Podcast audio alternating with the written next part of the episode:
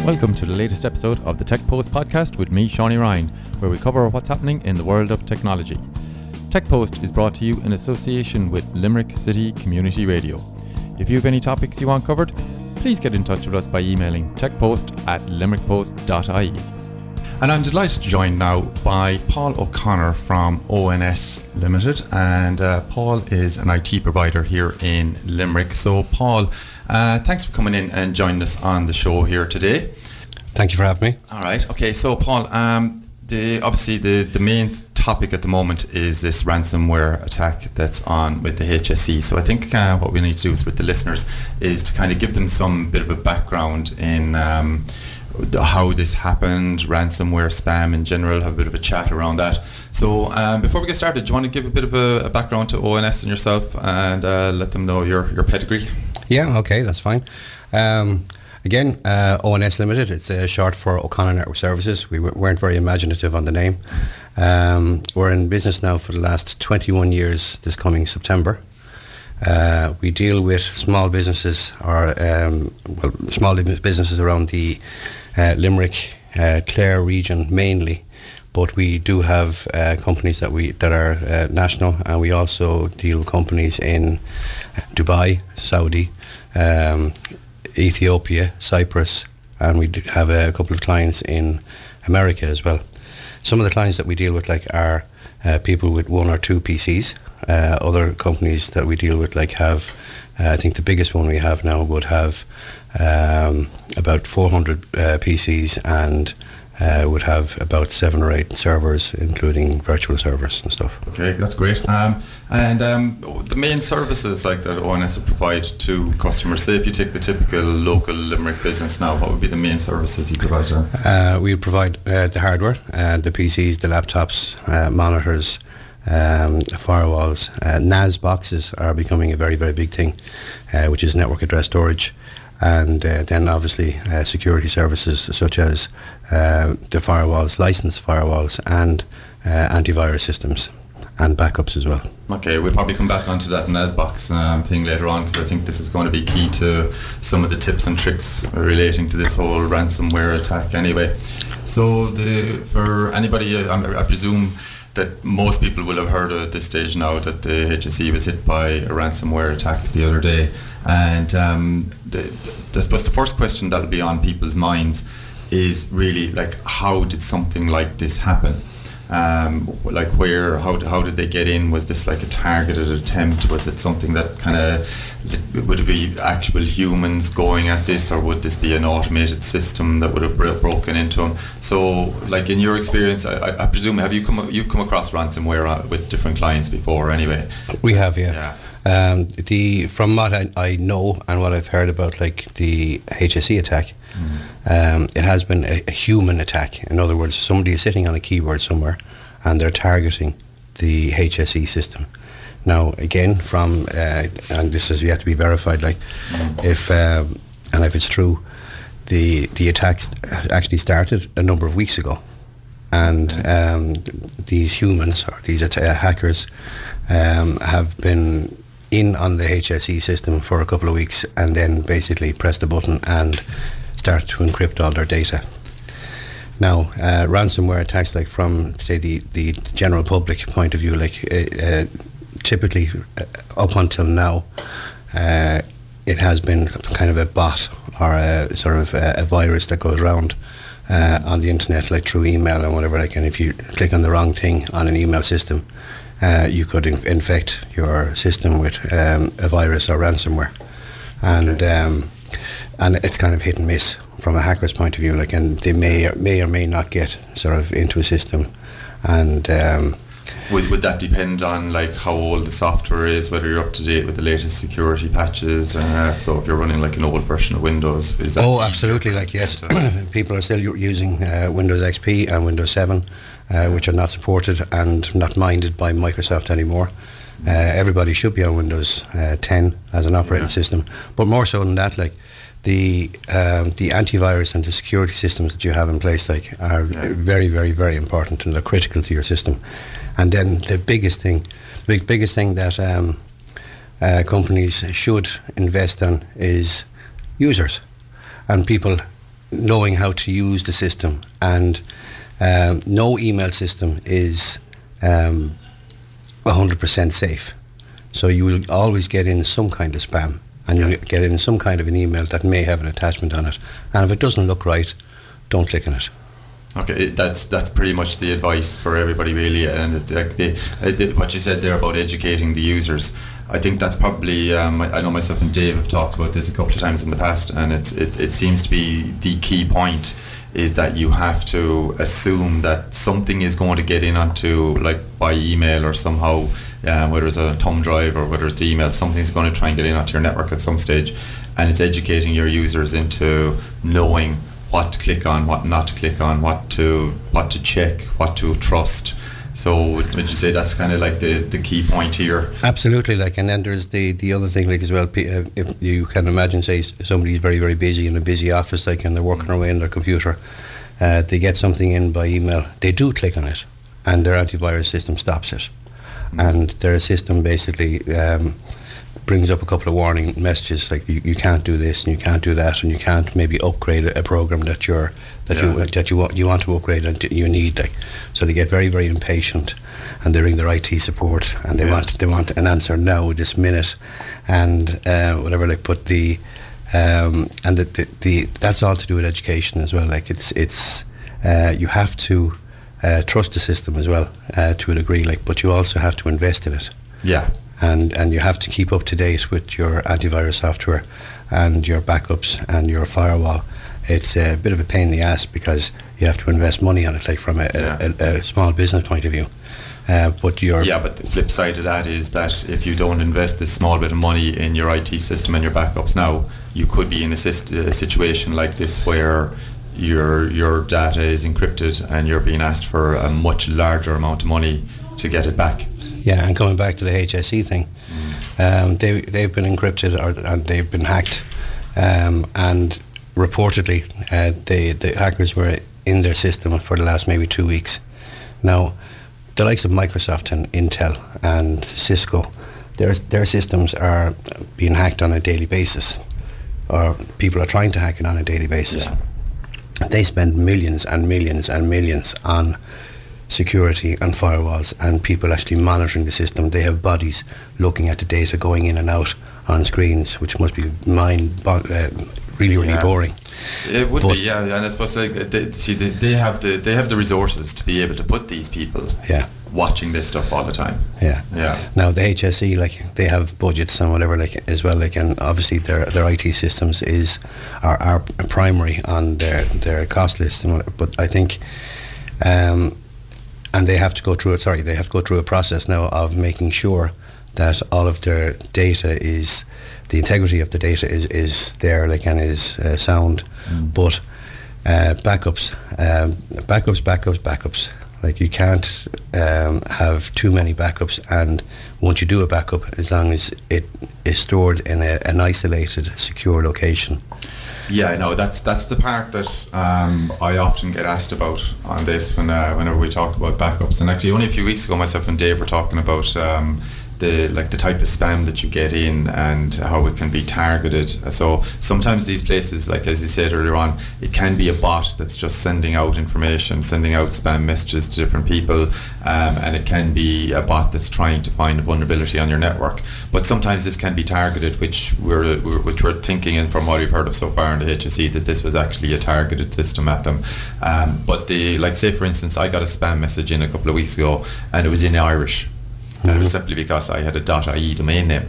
So, like, what they're doing is they're sending the spam in the language of the domain. So if you had a .fr domain, it would send it to you in French. If you had a .de, and obviously, like, when I got it in, like, it was Google Translate Irish, so it was very bad. Like, so it was actually funny to read it because you. And were you able to read it?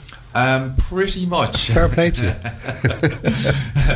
I won't be getting a job on TG Cahir anytime soon, but I was able to discern some of bits and pieces in it, and I was able to recognise the fact that the actual translation was very literal translation.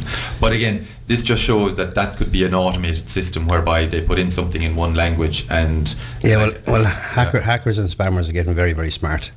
From bringing it down to a local basis now again, because I deal with sort of smaller companies, mostly smaller companies, but one or two sort of fairly big ones, and essentially their IT security is the same. You have a good antivirus program, you have a good backup scenario system, and you have a good firewall. The spammers and the hackers. On a local basis, there was, and it's still happening, where say finance departments are getting emails.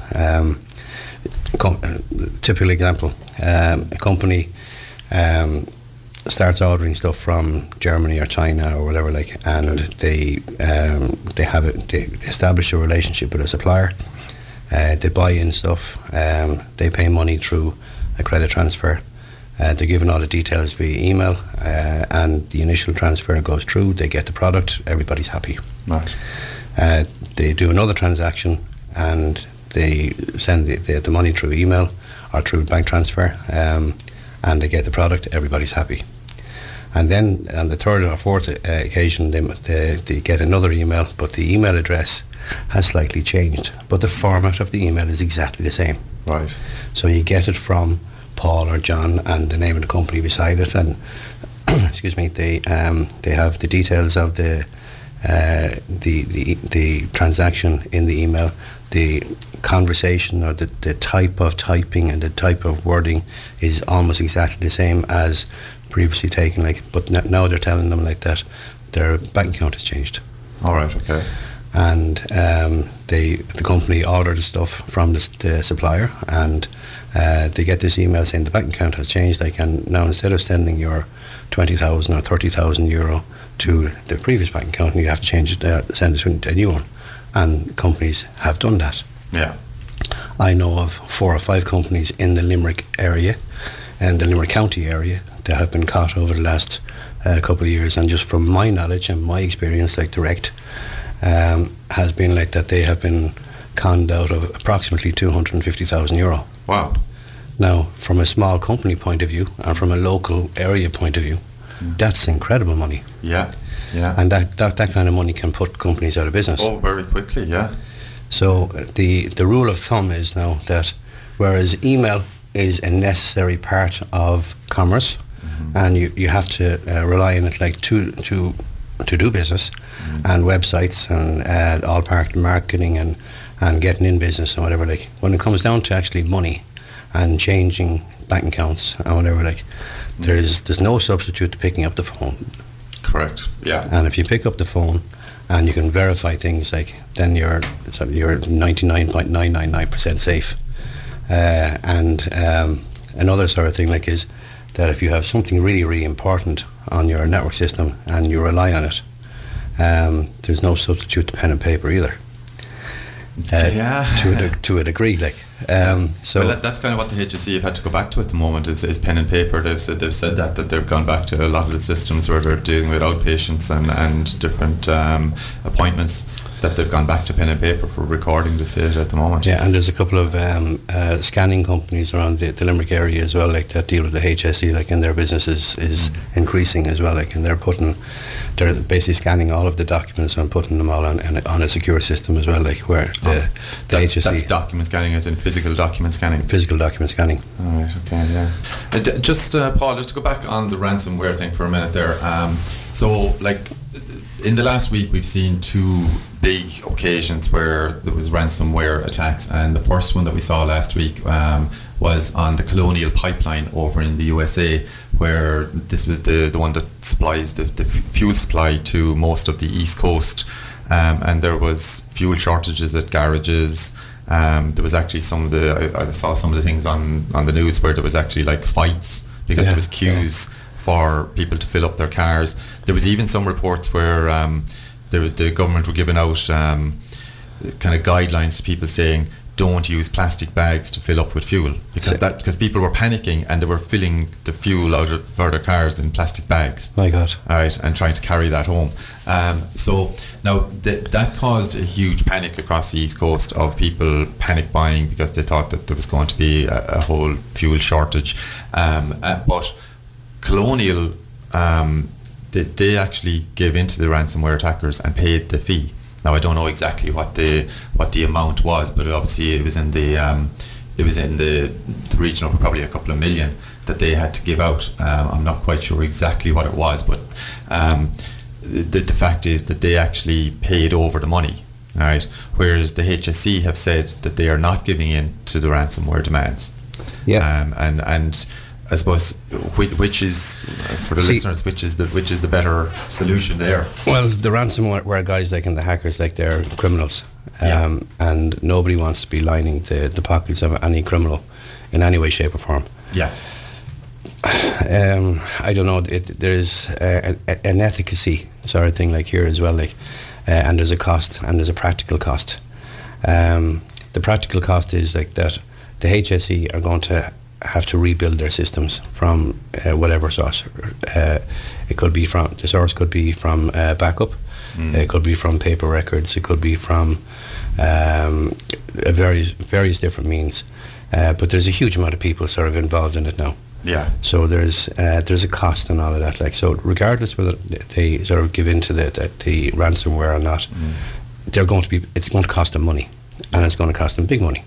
Yeah. So, from a practical point of view, like, one would be could think like that, if the ransom was €1 million, is it going to cost them €1 million to get their system back anyway? Yeah, and put in the proper safeguards and the proper systems, like, and whatever. Like, now, there's no system that's going to be 100% safe. Because all of these hackers, like, are developing new ways and new techniques of doing things, and again, going back to, say, the likes of Microsoft and Cisco and Dell, their systems are being hacked on a daily basis. But again, they spend millions on it. Like, so, the HSE may increase their budget on security after this experience, like, and the amount of money it's going to cost them. I'm not advocating anybody to spend money and pay hackers. Again, from a local point of view, I do know one company in the Limerick City area that had a ransomware attack a little while ago, and their backups, for one reason or another, didn't work for about 12 months, and they weren't checked, and that particular company had no choice but to pay the ransom, because if they didn't, they would have been out of business. Yes, because they'd have no way of getting their data back. Yeah. Oh, wow.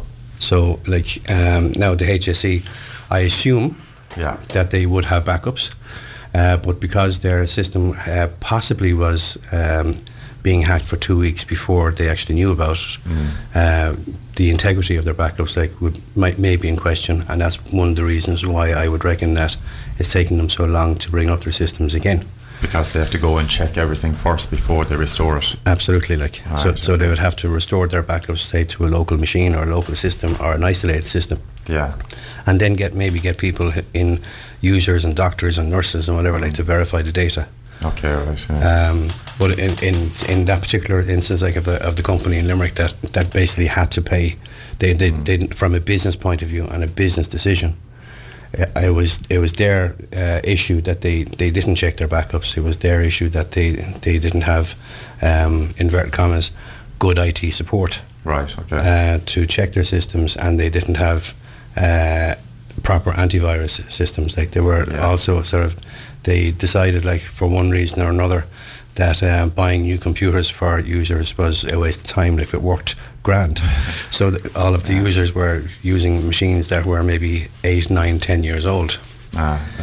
So when they were caught, like, it's they just didn't have any option, like, to do anything else. Yeah. So one of the questions I got asked over the weekend was that if, like, say you were saying there that the hackers could have been in the system for a long time, and that means it could have compromised backups, or you have to test everything as it gets restored to make sure that it's if it's effectively clean before it gets back on, put back live in the network. What are the chances of this being a kind of a double dip, whereby the data, the patient data, is already been stolen, and they have a copy of that as well, so that even if they get everything back up and running, that they might be hit with a kind of a blackmail thing of, now pay us or we release all this information out to the wild. Yep, and then there's that, and the level of now, to be honest with you, I'm not too sure whether that's a biggie or I'm sure it's a biggie for some people, but from my point of view, I wouldn't mind if somebody sort of publicised that I was in the regional hospital, with an ingrown toenail. Yeah. Okay, right, yeah. But there's obviously some records that some people are going to have that they won't want out there, and even if you take away the fact of the people, whether they mind or not, we are looking at a GDPR issue here, and are they going to be fined for a data breach over something like that? Well, yeah, that's the other thing as well. Yeah, yeah, yeah, actually, the GDPR thing is huge. Also, sort of the hackers would have some of the information that they would have on people would be their email address. Yeah, and that could lead to more sort of hacking and spam and all that sort of stuff. The email address, the name, the phone number, the home address, PPS number could be on file. Yeah. So, with that data, then they could be looking at attacks on their bank account, people trying to... Yeah, and you hear these elderly people getting phone calls as well, looking for money for one reason or another as well. So there's a whole sort of knock-on effect on all of this that. It may sort of become, maybe some months before, it might become apparent, but... I thought of that actually, that they could use that data to get onto and say, oh, you've got an appointment, and before you come in for your appointment, you need to pay this amount of whatever. And if you're talking to somebody who's in their 70s or 80s or whatever, and it sounds credible. Yeah. But then sort of people can be sort of conned out of their money. Yeah. These con attacks have been around since the age of, the start of time. People have been conning people with different scams and everything. This is just an electronic version of it, but they could go right and target people by their demographic and say, if we ring this person, these people are old, we'll tell them, okay, listen, your appointment is next week, but before you come in you have to pay this amount, and give us your credit card now.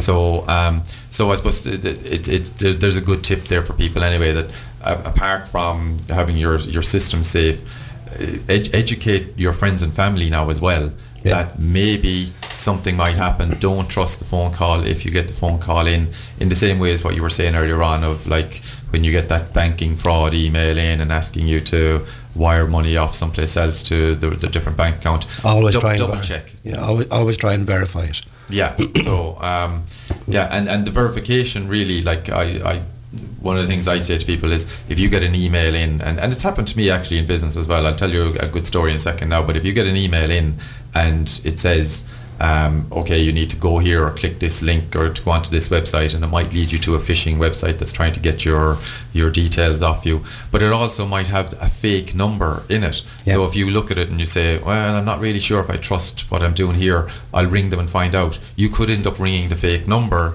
and somebody at the other end says, oh yeah, that's legit, yeah, that's fine, work away at that. So to safeguard against that, if say you got something in from your bank, then go to the bank's website independently, don't click the link, open up the website and then check the number on that and ring that number to verify it. Yeah. And websites can be hacked as well. Yeah. I know that's true, yeah. I know of several companies now, even in the Limerick area as well, that their websites were hacked, the hacking basically takes control of their website, their homepage looks exactly the same, and whatever. Well, we see it on in the day job. We see it on a daily basis. We're watching servers, monitoring them, and we see the amount of attacks on websites, and most of it is trying to brute force the login details into the actual website. So once they get in, then they're into the back end of it, and then they can make the changes, as you say, to whatever they want. And if there's databases on the websites as well, they can sort of farm the names and addresses and emails and all that sort of stuff as well. Exactly. Yeah. One of the things the story's going to tell you there. One of the things that happened with us in the business not too long ago was an email came in, and it came to two or three people in the company, but not me. And it was pretending to be me, and it looked like it was coming from me unless you dug in and actually looked at the email. It was looking for me, and it was basically saying, there's a customer that I want to buy gift cards for. Can you buy these gift cards and send them on to me, and I'll send them out. And effectively, it did the language perfect on it. Mm-hmm. It was very easy to con, but of course, it came into two or three lads in the company. So of course, straight away, they were kind of saying, it was because there is a bit more education inside, and because this is what we deal with on a daily basis. They straight away come on to me and were like, "Look what we're after getting in." Yeah. Right. So they couldn't believe you were so generous. Like, yeah. Exactly. Yeah. That was the unbelievable part. Not that it didn't come from me. It was there's no way he's buying something for someone. So what we did is I got them to actually reply to it. Right. And I said, okay, let's kind of draw this out a bit and see what they're actually saying. So two of the lads responded back, two of them, and said, yeah, no problem, we can do that. Okay, give me the details. So what they wanted was these Steam gift cards, where you can buy credit on I think it's the Steam network. Okay, you're younger than I am. I don't know. Valve or something like that, whatever. Okay, yeah, any kids who do a lot of gaming will understand what we're talking about anyway here. But there were gift cards to buy credit on these gaming networks anyway, and they asked for a number of different denominations and said, when you get the cards, take the code off the back of it and send it on to me, and I'll send it out to the clients. Yeah. Right. So one of the lads quickly just did a Google search for these gift cards and got the Google image, and then kind of doctored it a bit and put in a few fake numbers on the back of it. Mm-hmm. and saved them as though he had taken the picture himself and sent them back to the person. Yeah. And they got no response after that. Okay. Right? Absolutely no response. Now, obviously, one of the other guys then actually asked him for a day off, and your man said, yeah, sure, no problem, take the day off. so they were engaging in a very human way, right? Because he was like, oh, can I have Monday the 29th off? And he's like, yeah, no problem, that's fine. So it was done very much as a conversational thing. Can I just ask you a question? Yeah. Like that email looked as if it came from you. Yeah. But what was the actual email address? Oh, it was some Russian address. So when the actual display email was from you, but if you double clicked on the actual email address that it came from, it was something somewhere. Yeah, so at the top it said from Shawn Ryan. Yeah. Right. And then, but if you actually look in and view the details of it, it was a totally different email address. Yeah. Right. But anyway, our view was that if we were wasting their time a bit on dealing with us, knowing that they were scammers, then it means that we're taking up their time, so they have less time to deal with other people. Yeah. So we wasted a small bit of their time.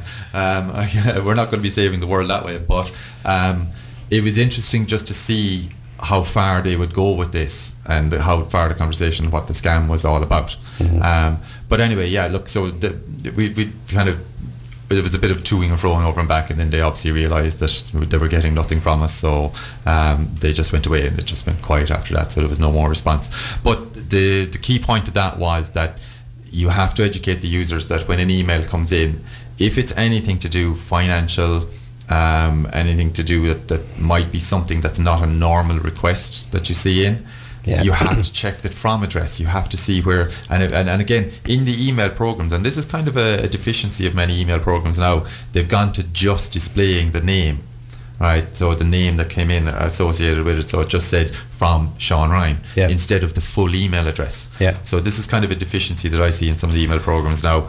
Well, most of the email systems would have, say, from Shawn Ryan, but if you double click on it, you will still get the email address. Yeah, you will. Yeah, yeah. So that's the one thing that the people there now is to always check the actual email address that it's from. Yeah, and if there's something within the body of the email that refers to a website, search for that website outside of the email. Correct. And go directly into your search engine and look at that. The other thing from a business point of view, I can't stress enough about sort of trying to protect yourself from this thing, in relation to backups and antivirus. Yeah. And Paul, what we're going to do is we're just going to run through some of the stats about spam at the moment now.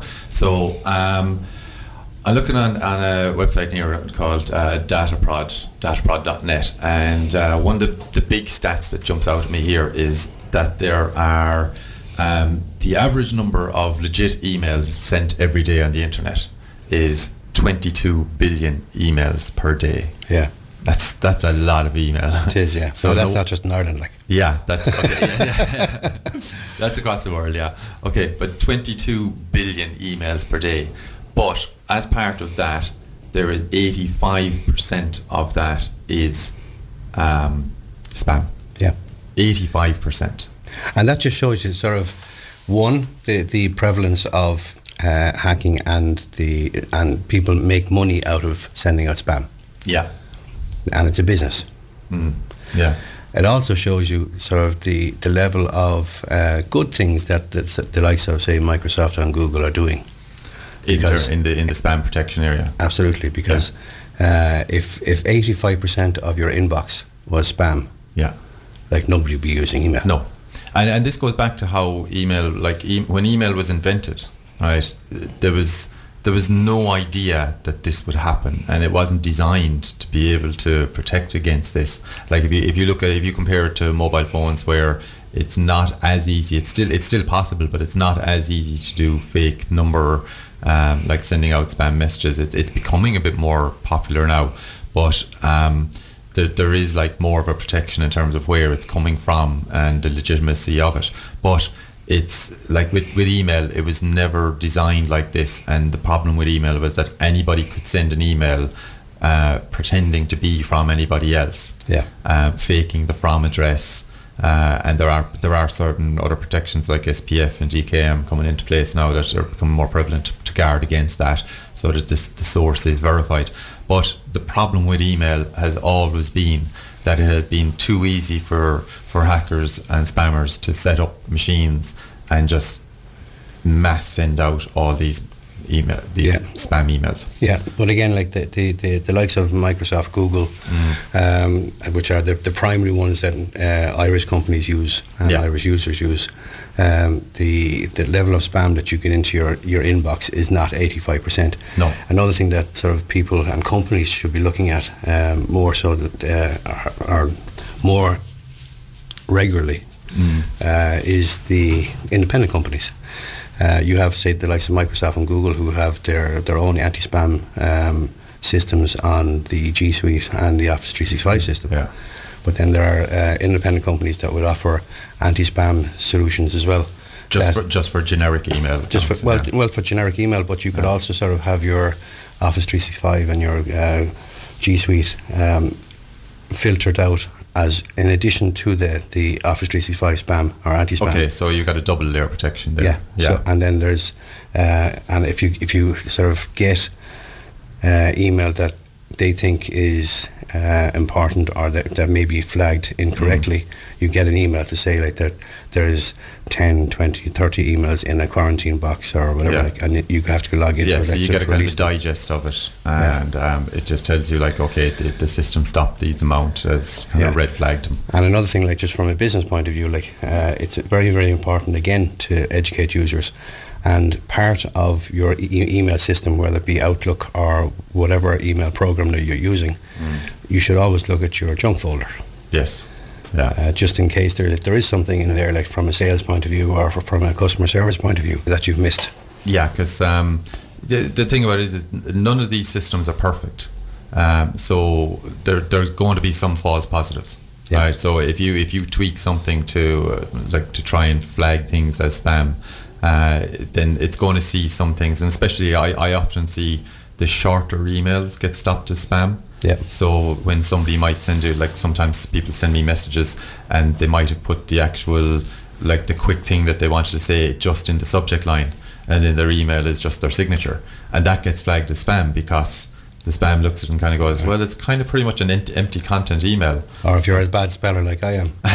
They think that it's somebody who's not their first language. Yeah. So of the amount of spam that's there, like when you think about it, if there's 22 billion that are legitimate, and then there's the other 85%, that makes up 15%, that's the other 85% are spam, that's 122 billion messages per day that are spam. Yeah.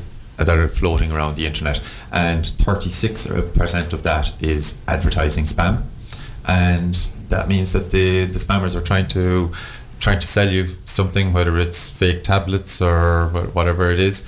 Then they're trying to sell you something, and they might be wanting to get you to click on a link to go to one of these websites that makes it look as though you're getting something. And even if you're ultra careful, like it's amazing how successful these spam emails are, like, and even pop-ups like on websites and things like, which is also another form of spam. Yeah. With during the lockdown, how many people like go onto Amazon or shopping websites like and buy an extra lawnmower that they don't want. Yeah. And the lockdown actually was kind of like a gold mine for spammers, really, because it meant the people were so isolated that they weren't getting the collective knowledge of the office. That, like, if you were inside an office and something comes in and you're looking and you kind of go, what the hell is this? That you could shout across to someone at the other desk, and they'd say, oh no, definitely don't open that. Whereas when people are at home, there's a higher chance of them maybe looking into it because, as I say, they don't have that backup of the people in the office. The email systems might have been using a home PC, so they might have had the same protection on the home PC. But just to pick up on one thing you said there about how successful these things are. So again, on the Dataprod website I'm looking at here, they're saying that for every 12 and a half spam emails sent, that the spammers receive one reply. So that's one in every 12 and a half million, and that still worked for them. Yeah. So if they catch out one person in every 12 and a half million that they try, that's like, it's a tiny percent. But it costs them. It costs them basically zero to send out the spam. Yeah. Because you had one guy in front of one computer somewhere, whether it be in Dublin or in anywhere. In Russia or wherever, like, and he presses a couple of buttons, and then they have a program that will send out thousands of emails every second. Now, my primary business, like, is to deal with companies and local businesses and whatever they can. One of the challenges that a lot of companies have had over the last 12 months, and so with the pandemic as well, like, is actually remote working that you just brought up, like, as well. And the people sort of working from home, using either their own computers or company supply computers, and whether those company supply computers would have the proper securities and backups and antivirus. One of the misconceptions around from a company point of view is if a user's laptop that they're using, a company laptop that they're using, and they bring it home and they have, say, their My Documents folder redirected to a Dropbox folder or a OneDrive folder, that they think that's a backup. Right. That's not a backup. Right. That's just basically a copy of the information that would be stored in the cloud that would be on your laptop. Okay, so let's move on to the backup. So let's give the solutions that the people, because anybody listening now, they've heard us talk all about the problems with the spam, the problems with the ransomware, what happens if they get hit by it, whether they should pay or not. But let's move on to actually giving people the information they need to make sure that they're properly and adequately protected against this. So backup, right? As you say, the Dropbox it's a misconception that it's if you've got an Excel spreadsheet in your My Documents folder and that's automatically copied, or My Documents folder is automatically copied up to Dropbox. So your file exists, your Excel spreadsheet exists on your laptop. It also exists on your Dropbox folder or your OneDrive folder, some sort of cloud-based system. You could then get hit with a virus. It could be ransomware. It could be anything. It could be sort of just an ordinary sort of malware virus type thing, like that may infect your Excel spreadsheets and your Word documents or your databases or whatever. Like, if they're copied into a Dropbox folder or a OneDrive folder, basically the infection is copied to the OneDrive folder or the Dropbox folder. Yeah. So if your file is encrypted on your laptop, it's encrypted on your Dropbox or OneDrive. It's just basically copying the system or copying the infection from one place to another. Right, because it's not intelligent enough to know that, like, this. It's basically just configured to make a copy regardless. Yeah. So OneDrive and Dropbox are not backups. Right. Now, there is a facility in OneDrive and Dropbox that you can, say, possibly right-click on a file or a folder and go back to, say, yesterday's version of the same file. Yeah, so you've got versioning or kind of an archive system there. Yeah, but if the virus is intelligent enough, like, it's going to encrypt those files as well. Yeah. Or it may not be possible to go back, or it may sort of destroy the history version of the file or whatever. Like, yeah, it just you just cannot sort of trust it as being a backup. Mm. The Dropbox or OneDrive or any cloud-based replication of files that you have on any system, whether it be a PC, laptop, or a server, cannot be used as a backup. Right, and would you think the same would apply to like a NAS box? If you had a NAS box on your network for storing files, yep, you're in the same boat there, that like once something gets infected on a PC, that can spread to, yeah, all the files on the NAS box as well, yeah, as you're connected to it. And most viruses now like are network aware. Okay. So if one PC in an office gets a virus, like, and they don't have adequate protection, like in desktop antivirus, that virus can be spread to all the PCs and all the servers and all the NAS boxes all around the office. So it'll just so I'm sitting there and I get an email in and it says, open this because whatever, and it looks a little legit. So I open up some infected file, I get hit by it then.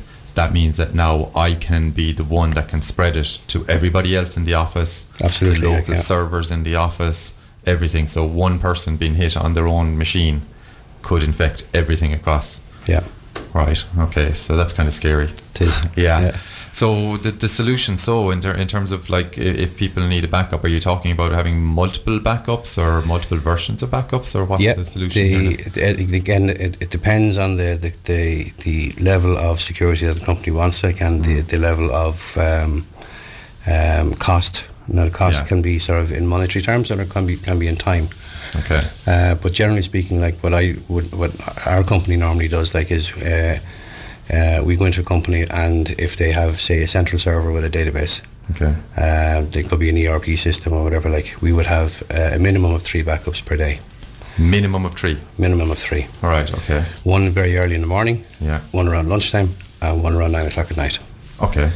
So you're taking snapshots at different times of, like, crucial times, yeah, for people, so it means you can revert to that time with a minimal amount of loss. Yeah, so basically if they get hit at 11 o'clock in the morning and we close down their system, and all of their systems are encrypted or whatever, like, we can wipe their servers and restore the data back to, say, where it was at 4 o'clock that morning. Okay. Now, yeah, to wiping their servers and whatever, like, may take a little bit of time, will take a bit of time, yeah, and their whole system could be down for a day. Okay, right. But they may only lose 2 or 3 hours worth of information. All right, and I suppose that really how it's configured is dependent on how critical that information is on a daily basis. How much, like, say, if it was an ordering system, yeah, like if you look at something and say, well, if you had to go and tell your staff we have to enter all those days' orders again and get them right, yeah, from either memory or from paper. Yeah. And if you've got an online ordering system, you've got to go back and find out what, yeah, where these orders in that kind of situation, yeah, like where there would be, say, online systems and online ordering and, yeah, and that kind of thing. Like, we may decide that in addition to the 3 snapshot backups that we would have, we would do a continuous backup. All right, okay, continuous replication of, yeah, the information. And the if the system went down for any other reason other than a virus, so if it was a power cut that sort of corrupted data, or if there was a glitch in the software system, or, okay, the server just went down naturally, or, yeah, whatever, like that, hardware failure, yeah, or something like that, yeah, like that, there was no sort of data corruption on, but the hardware basically just stopped. Yeah, we'd be able to replace that hardware, like, and because of the continuous backup, we would be able to get them back to a point where they would actually lose no data. Right, and those backups, like we talked a while ago about the fact that you're saying that like OneDrive or NAS box isn't a backup. So what's different about those backups? That how are they isolated? That they don't get encrypted if you get. Generally speaking, the way the backups work is like there's a backup program put onto a server. Mm-hmm. That backup program, say, starts at 11 o'clock in the morning. It backs up all of the information to a file or a folder on that server or on somewhere on the network. Yeah. then that program, then when that backup is finished, uploads it to an external server. Okay. That there are companies out there who offer cloud backup solutions. Yeah. And once that backup is uploaded to that server, it's isolated then from your system. So there's no live link between the server and the backup. Exactly. Right. So if 2 minutes later your network system was compromised with ransomware or any kind of other virus or whatever, or something that was not nice and brought down your system, you would be able to go back to the most previous backup, or the way a proper backup should work is that if this happened to you on the 1st of June, you would be able to go back to the 1st of January and pick a backup that you would want to restore on the 1st of January, the 2nd of January, the 3rd of January, or one or two or three of the backups that happened within that day. All right, okay, yeah. So you're going back up to it. You're going to the version that you want to get back to. Now, sometimes that might be sort of due to, say, somebody, again, in the office that may have deleted a particular file on the 14th of February. Okay. And you only found out about it on the 1st of June, but it's an extremely important file. Yeah. You should be able to go back to the 14th of February, on the 1st of June, to retrieve that one particular file. Right. Yeah. Okay.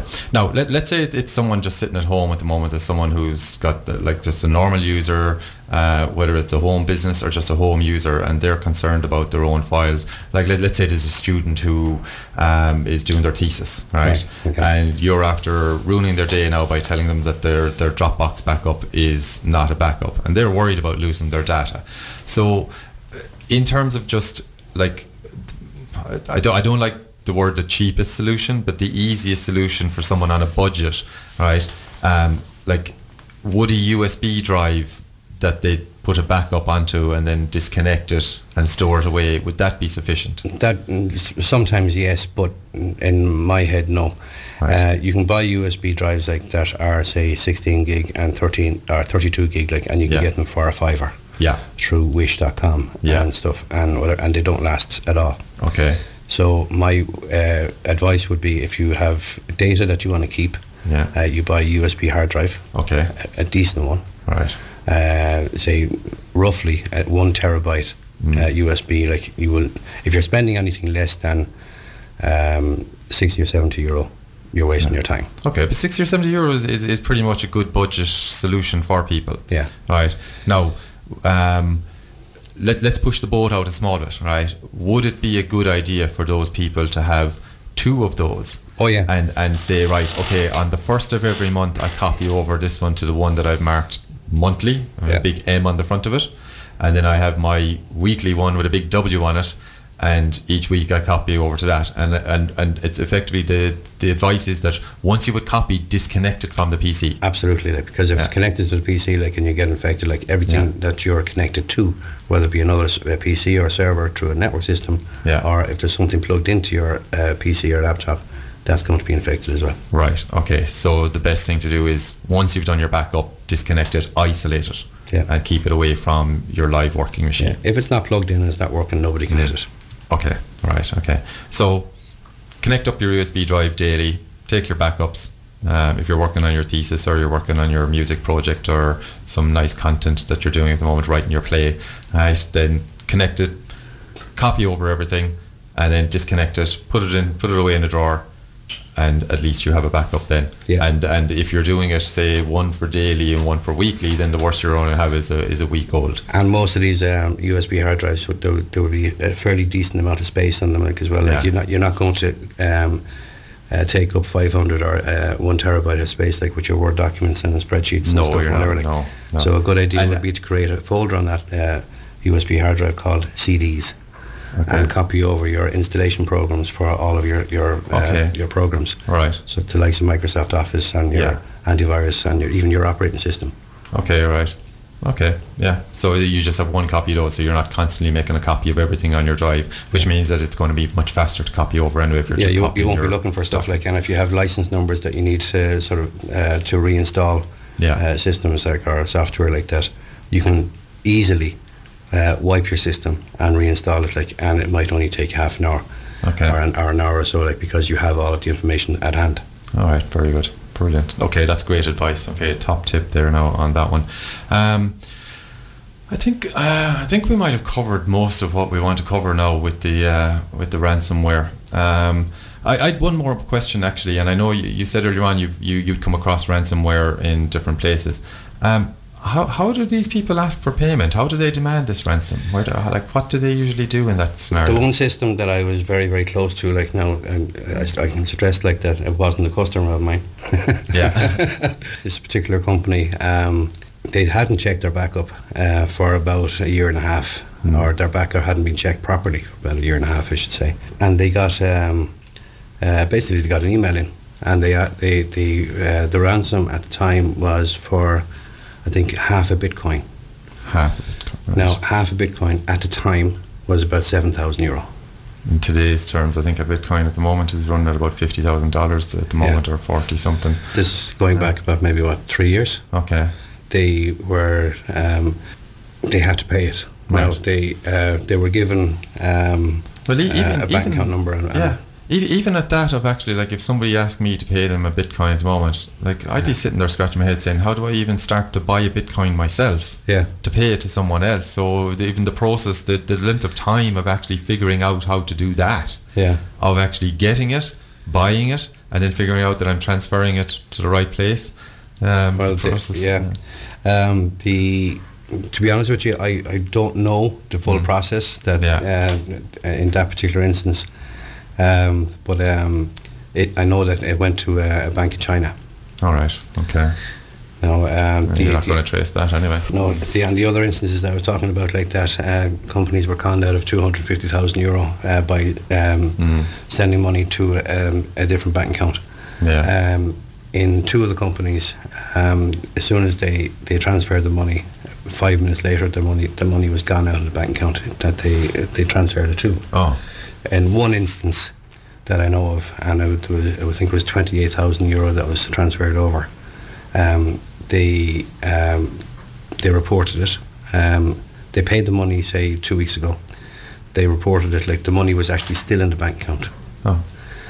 In China, what they did, like, was they froze the bank account. Yeah. But because of monetary laws and banking laws and whatever, like, that money will stay in that bank account for a good number of years before it may or may not be repatriated. So it just got frozen into an account, and then you've no way of getting it back. Yeah. All right. Okay, final question on this, though, is for someone who's looking to protect their PCs, is there any of the antivirus software out there? There's loads of different ones. Is there anyone you would recommend? There are, like, and the one thing I would sort of just mention on that, like, is that there's a lot of advertising and marketing within the computing business itself as well. Yeah. So everybody knows of Microsoft, and everybody knows of Google, and they're basically the mainstay of technology in Ireland. As far as antivirus is concerned, like, there's one product that we use. It's called Panda. Okay. Now, Panda have a couple of different antivirus solutions, like, for home users as well as business users. Okay. What I found is that the business user version of the Panda system is excellent. Right. It has it's a 0-day event thing, like, and they're actually trying to push the European community to have some sort of a database of legitimate software. Yeah.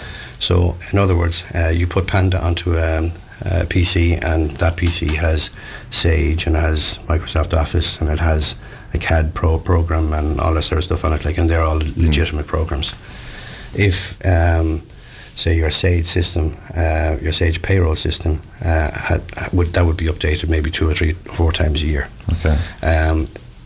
If you try to upgrade that EXE file, and the EXE file has changed, and there's bits and bytes and all that sort of stuff in that EXE file that has changed, like, with the upgrade, Panda may not know about it. So if it doesn't know about it, it will stop it. All right, okay. So if anything changes on your PC and Panda doesn't know about it, it will stop whatever it is. Like, now, it could be good or bad. Yeah. But because it doesn't know about it, it's a 0-day event. Okay, program. Right. So it's defaulting to saying, I'm not happy with this until it doesn't authorize me. Yeah. So what Panda are trying to do like is try to get sort of a European sort of based thing like that. All software companies would have to subscribe to this. That the ones that when they're doing upgrades and whatever like that, the antivirus companies are sort of particular ones anyway would get to know about this thing and have a copy of the upgrade in their database. So somebody in O'Connor Street in Limerick is upgrading their Sage. Yeah, I double click and like away it goes. Find out that. But if they don't at the moment, like they don't know about it, like so Panda will stop it, and then you go onto a website like within Panda, and it tells you that it has stopped this particular update on Paul's computer. Do you know if it's good or not? And if you say if it's good, like you click a button, like, and then 2 minutes later you'll be able to continue the backup or the update process on it. Okay, right. The costing of that particular type of software, on average, is around €30 per year per device. Okay, that's quite reasonable. It's to me it's a no-brainer. Yeah, it is. Yeah, definitely. All right, we're pretty much out of time here, Paul. Where can people find you on the internet? What's the website address?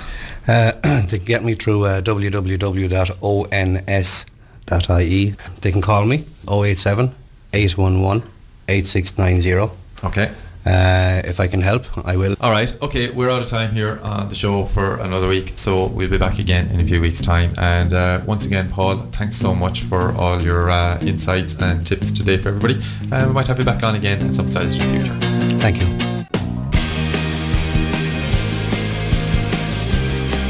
You've been listening to Tech Post, a Limerick Post podcast in association with Limerick City Community Radio. If you have any tech questions or topics you'd like to see covered, or if you have any local tech news that you want featured, please email techpost@limerickpost.ie. The show is produced by Eric Fitzgerald, and theme music is kindly supplied by Limerick's Dylan Flynn and the Dead Poets, and you can find their great music on Spotify or Apple Music. You can follow Limerick Post on Twitter @LimerickPost, and if you enjoyed this podcast, please rate it or leave us a review wherever you get your podcasts, and make sure you subscribe to get other great podcasts from the Limerick Post.